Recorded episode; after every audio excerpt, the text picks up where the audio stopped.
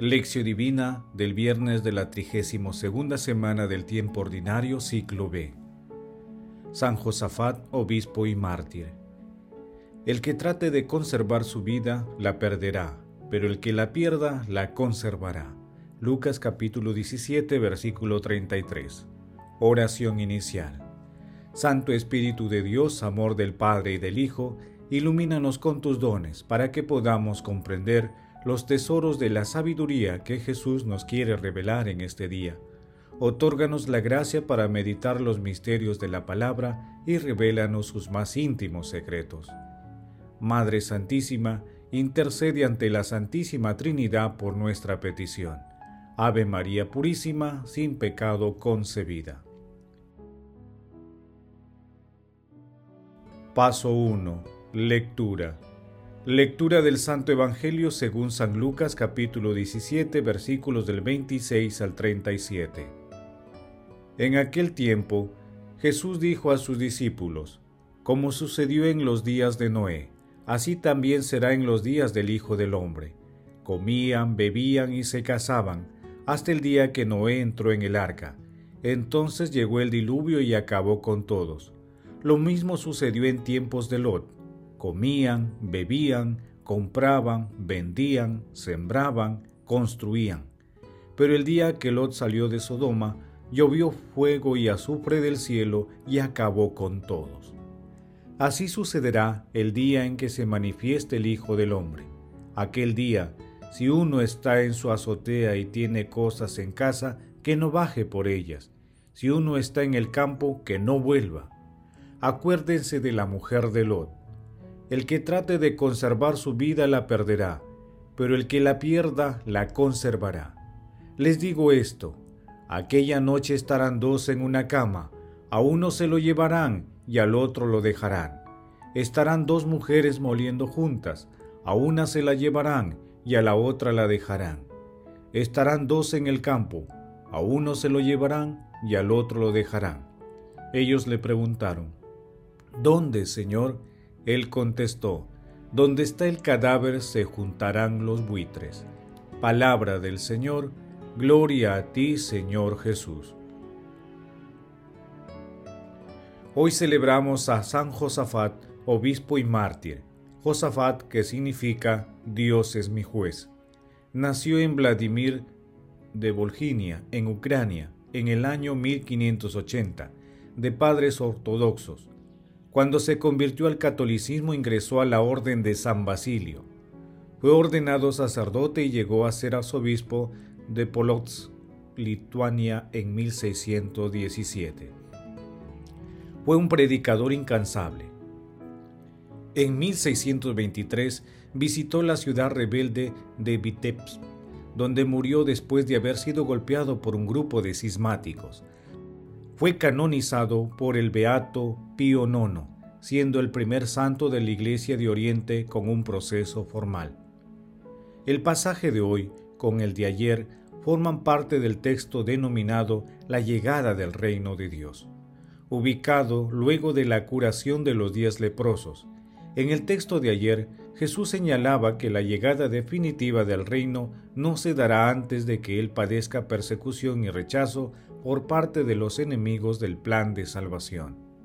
Hoy Jesús actualiza la escritura y hace ver a sus discípulos que el diluvio universal y la destrucción de Sodoma son una prefiguración del fin de los tiempos.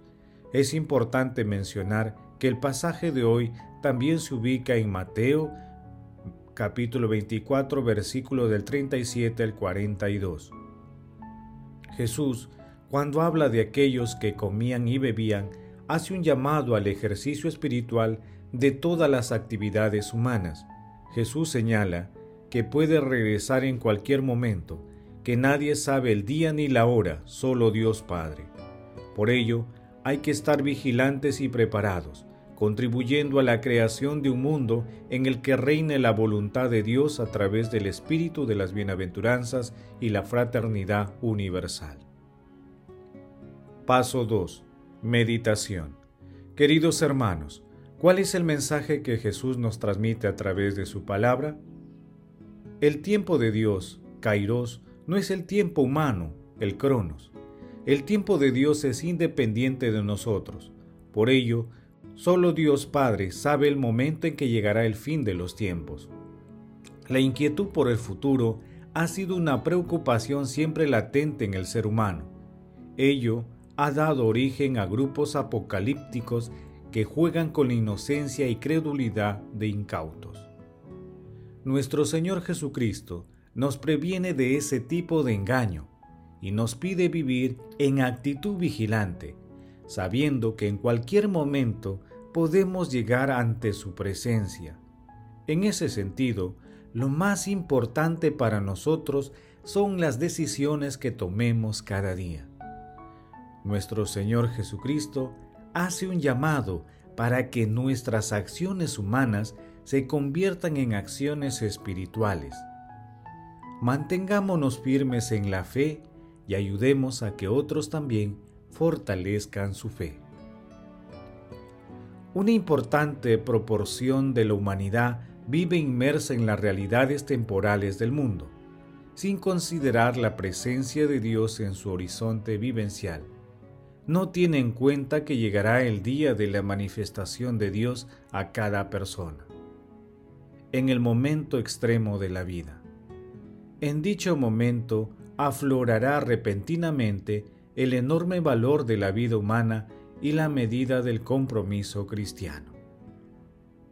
Cuando Jesús dice, el que trate de conservar su vida la perderá, pero el que la pierda la conservará, confirma su ministerio y asevera que la fuente de la vida está en la entrega de la vida, tal como lo señala en Juan capítulo 12 versículos 24.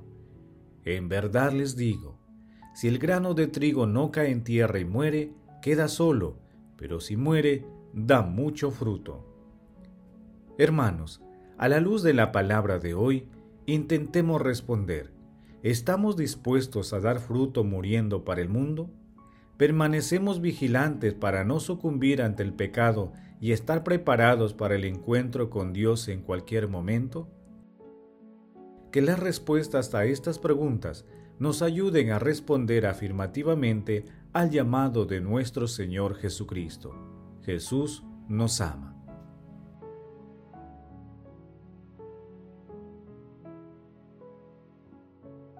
Paso 3. Oración. Aviva Señor en tu iglesia el espíritu que impulsó a San Josafat, obispo y mártir, a dar la vida por su rebaño, y concédenos por su intercesión que ese mismo espíritu nos dé fuerza a nosotros para entregar la vida por nuestros hermanos. Amado Jesús, tú quieres que vivamos de acuerdo con tus enseñanzas y criterios divinos, concédenos la gracia de perseverar en seguir tu camino y aspirar a los bienes del cielo.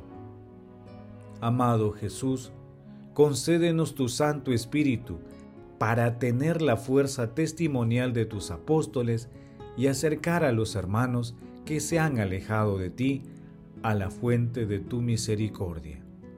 Amado Jesús, otorga a los difuntos la felicidad de formar parte del reino de los cielos en compañía de nuestra Santísima Madre, la siempre Virgen María, de San José y de todos los santos. Madre Santísima, Reina de los ángeles, intercede ante tu amado Hijo por nuestras peticiones. Amén. Paso 4. Contemplación y acción. Hermanos, contemplemos a Dios con una homilía de San John Henry Newman nuestro Señor y Salvador aceptó vivir en un mundo que lo rechazó. Vivió allí para morir por él en el momento fijado. Vino como el sacerdote designado para ofrecer el sacrificio por los que no participan en ningún acto de adoración. Murió y resucitó al tercer día, sol de justicia. Malaquías capítulo 3, versículo 20 mostrando todo el esplendor que había permanecido escondido por la nubosidad del principio. Resucitó y está a la derecha de Dios para interceder por sus sagradas heridas a favor de nuestro perdón, para reinar y conducir a su pueblo rescatado, y para verter sobre él, de su costado traspasado, las mayores bendiciones. Subió para descender en el momento fijado y juzgar al mundo que rescató. Elevó con él la naturaleza humana, porque un hombre nos rescató, un hombre ha sido exaltado por encima de toda criatura, haciéndose uno con nuestro Creador y un hombre juzgará a los hombres en el último día. Hechos capítulo 17 versículo 31. Esta tierra es tan privilegiada que nuestro juez no será un extranjero, sino que sino el que es nuestro semejante, el que defenderá nuestros intereses y comprenderá plenamente con todas nuestras imperfecciones. El que nos amó hasta morir por nosotros es designado misericordiosamente para fijar la medida y el valor final de su propia obra. El que aprendió de su propia debilidad a defender al débil, el que quiere cosechar todo el fruto de su pasión, separará el trigo de la paja, de suerte que no se perderá ni un grano. El que nos hizo participar en su propia naturaleza espiritual, de quien hemos recibido la vida de nuestras almas, el que es nuestro hermano, decidirá de sus hermanos. En este segundo advenimiento, que se acuerde de nosotros en su infinita piedad y misericordia. El que es nuestra única esperanza, el que es nuestra única salvación. Queridos hermanos, busquemos el don sobrenatural de la fe y de la sabiduría para vencer nuestro egoísmo y estar preparados para presentarnos ante Dios en cualquier momento. No dejemos que nuestros pensamientos se apoderen de nuestro estado de ánimo, sino invoquemos y dejemos actuar al Espíritu Santo en nuestras vidas. Glorifiquemos a la Santísima Trinidad con nuestras vidas. Oración final. Gracias Señor Jesús porque tu palabra nos conduce por caminos de paz, amor y santidad. Espíritu Santo, ilumínanos para que la palabra penetre a lo más profundo de nuestras almas y se convierta en acción. Dios glorioso, escucha nuestra oración. Bendito seas por los siglos de los siglos. Madre Santísima, intercede ante la Santísima Trinidad por nuestra petición. Amén. El Señor esté con ustedes y con tu Espíritu. La bendición de Dios Todopoderoso, Padre, Hijo y Espíritu Santo descienda sobre ustedes y los acompañe siempre. Amén.